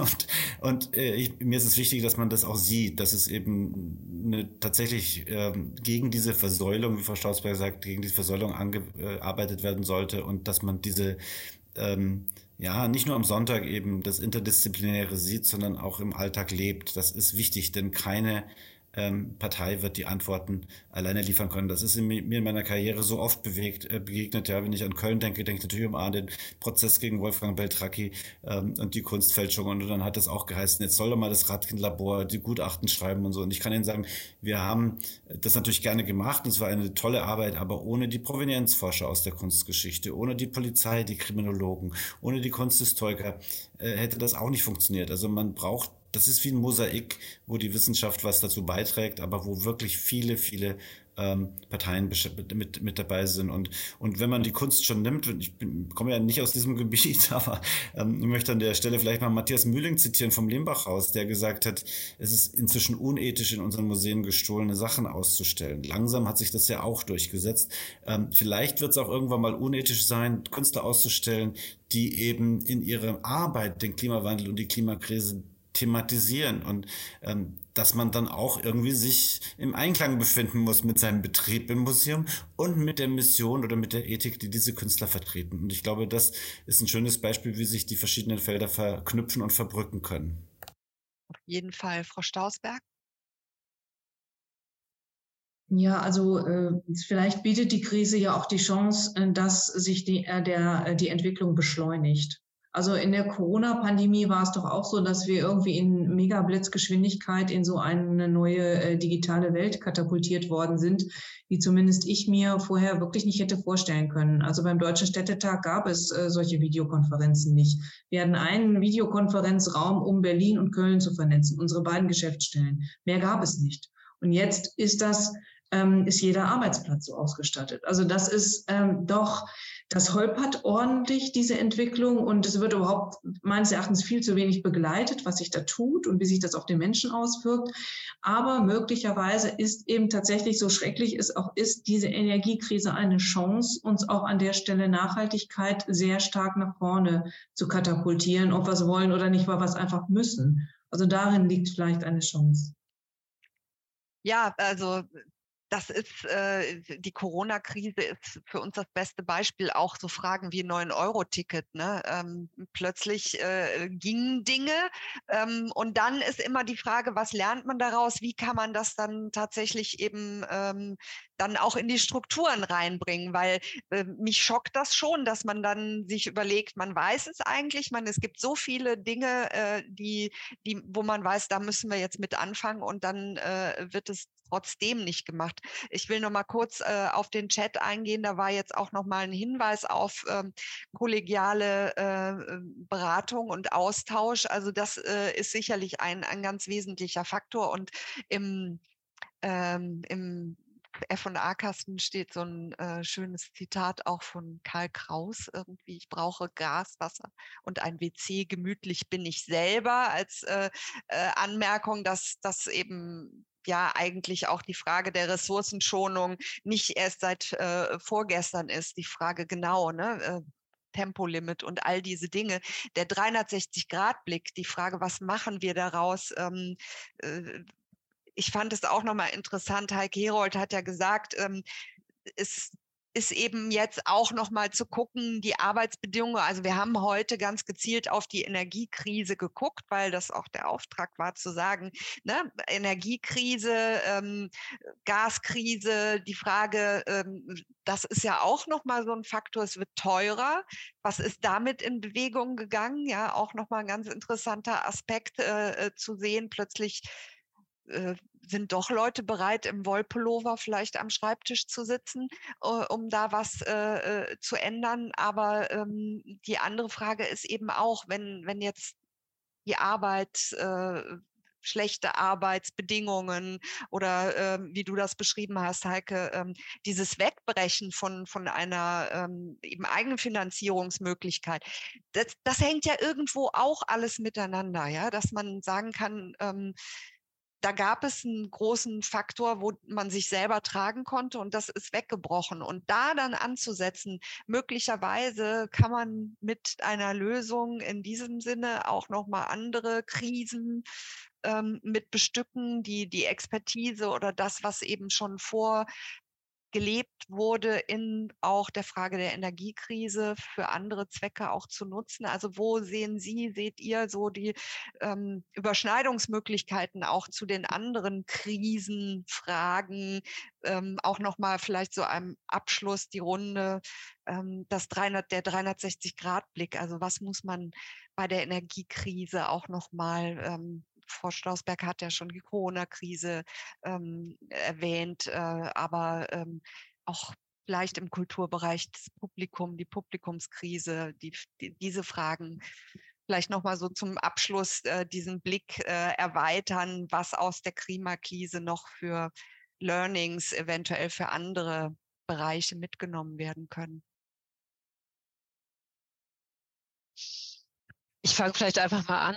Ähm, also Zugänge schaffen ist total wichtig, wenn ich heute höre, was durch die Medien geht, dass angeblich die Galerien, ich weiß es nicht, äh, sich äh, so sehr äh, bereichert haben an Neustartmitteln und was auch immer. Ähm, das ganze Programm kennen wir ja rauf und runter geht es mir natürlich auch darum, es, äh, also und mir tut es auch weh, immer wieder nach Fördermitteln rufen zu müssen, aber es ist gerade die Situation äh, tatsächlich, äh, weil die Eigenerwirtschaftungsquote bei uns zumindest so einbricht ähm, und das so viel ausmacht. Ähm, einerseits ist es eine Fortsetzung der Krise, die schon ganz lange da ist, auch in der Kultur, ähm, äh, wenn es darum geht, um faire Bezahlung und sozusagen an so einem ähm, Niveau ähm, anzukommen, wo andere schon längst sind. Also es gibt eigentlich so viel nachzuarbeiten und das macht mich dann natürlich so ärgerlich, dass das jetzt umso mehr durch den Wolf gedreht wird. Und insofern bin ich natürlich dafür, Zugänge zu schaffen für die, die eben keine Verwaltungskraft haben, oder Leute, die Anträge rauf und runter stellen können und das Wording rauf und runter beherrschen. Also eher nochmal die auch äh, zu betrachten, ähm, die nicht die Möglichkeiten haben. Und das heißt ähm, dann auch natürlich niedrigschwellig ähm, Möglichkeiten äh, zu schaffen. Da bin ich wieder ein bisschen bei unserer Strukturförderung auch, ähm, nämlich die zu umarmen, äh, die dann nicht mitkommen. Äh, wenn ich auch selbst bei uns, wir durften jetzt für das Land nochmal auch Billigkeitsleistungen ausschreiben. Wir haben 13 Anträge, allein von 78 Zentren, die Mitglied bei uns sind. Und das sind die, die das können. Ähm, mhm. Und es gibt aber ja so viel mehr, äh, die, glaube ich, sich einfach reduzieren und noch mehr reduzieren und am Ende vielleicht aufgeben. Und das wäre doch echt eine Krise, also die, die Kulturkrise, die dann hinterher rutscht. Ähm, und darum glaube ich, also ne, gemeinsam Wärme erzeugen, also mehr miteinander, aber auch Zugänge ermöglichen und niedrigschwellige ähm, Zugänge, auch was Fördermittel ähm, anbelangt, ähm, um äh, weitermachen zu können. Absolut. Und äh, vielleicht auch nochmal das so ein bisschen erweiternd, der ähm, Beitrag hier von Sascha Kölzow aus ähm, dem F&A-Chat, der nochmal auf das Schlüsselproblem hinweist, ähm, dass Leitende nicht genug Commitment entwickeln können. Also wir äh, Herr Simon, das vielleicht auch nochmal in Ihre Richtung, so die Machtverhältnisse vielleicht in den Strukturen, ja, die, die Frage, wer ist da Entscheider, wer, wer, ähm, ja, wer bekennt sich nicht zu Klimagerechtigkeit ähm, und diesen Dingen. Und er schreibt, ähm, insbesondere künstlerische Leitungen sind nicht ausreichend ähm, äh, in der Langzeitperspektive äh, abgefordert sozusagen. Und ähm, nochmal der Hinweis, kann man sowas bei Neubesetzungen eben auch äh, durch über durchdachte Zielvereinbarungen lösen. Da ist natürlich die Frage, wer gestaltet die, wer gibt da was äh, äh, vor. Aber vielleicht das nochmal so ein bisschen auch in dem Zusammenhang mit äh, der Frage nach Stellschrauben und den vielleicht Hierarchien auch. Na, ich, ich würde sagen, es reicht halt nicht an was zu glauben. Ne? Man muss auch für Sachen einstehen und muss auch die Niederlagen dafür in Kauf nehmen. Und äh, da spreche ich aus Erfahrung. Ich habe sicherlich viel mehr Niederlagen kassiert, als ich Siege gefeiert habe in den letzten 30 Jahren. Ähm, ich glaube aber, als, aus, aus Forschungsperspektive, so sehr ich auch glaube, wie Frau Strausberg sagt, dass wir vielleicht einen Katalysator haben mit der Energiekrise. Ähm, dass Entwicklungen schneller gehen, ja, wie wir es eben auch gesehen haben bei der Digitalisierung oder Digitalisierung unserer Arbeitswelt. Ähm, aber als Forscher würde ich auch sagen, ich würde mich freuen, wenn man auch mal den Blick zurückwendet ähm, und untersucht, warum so viele Sachen nicht geklappt haben. Warum eben die Mondia-Kult mhm. 1982 gesagt hat, wir brauchen diesen Wechsel warum der Globalreporter, ich war damals Student 1980, einfach so ins Nichts gefallen ist. Da waren viele äh, Sachen drin. Als junger Student haben wir das äh, bei 2001 gekauft und gelesen. Da würde man heute äh, den Kopf drüber schütteln. Da hat man auch gesagt, wir können regenerativ niemals mehr als 10 Prozent unserer Energie, Energiebedarfs decken. Und inzwischen sind wir deutlich höher in Deutschland mit den regenerativen Energien.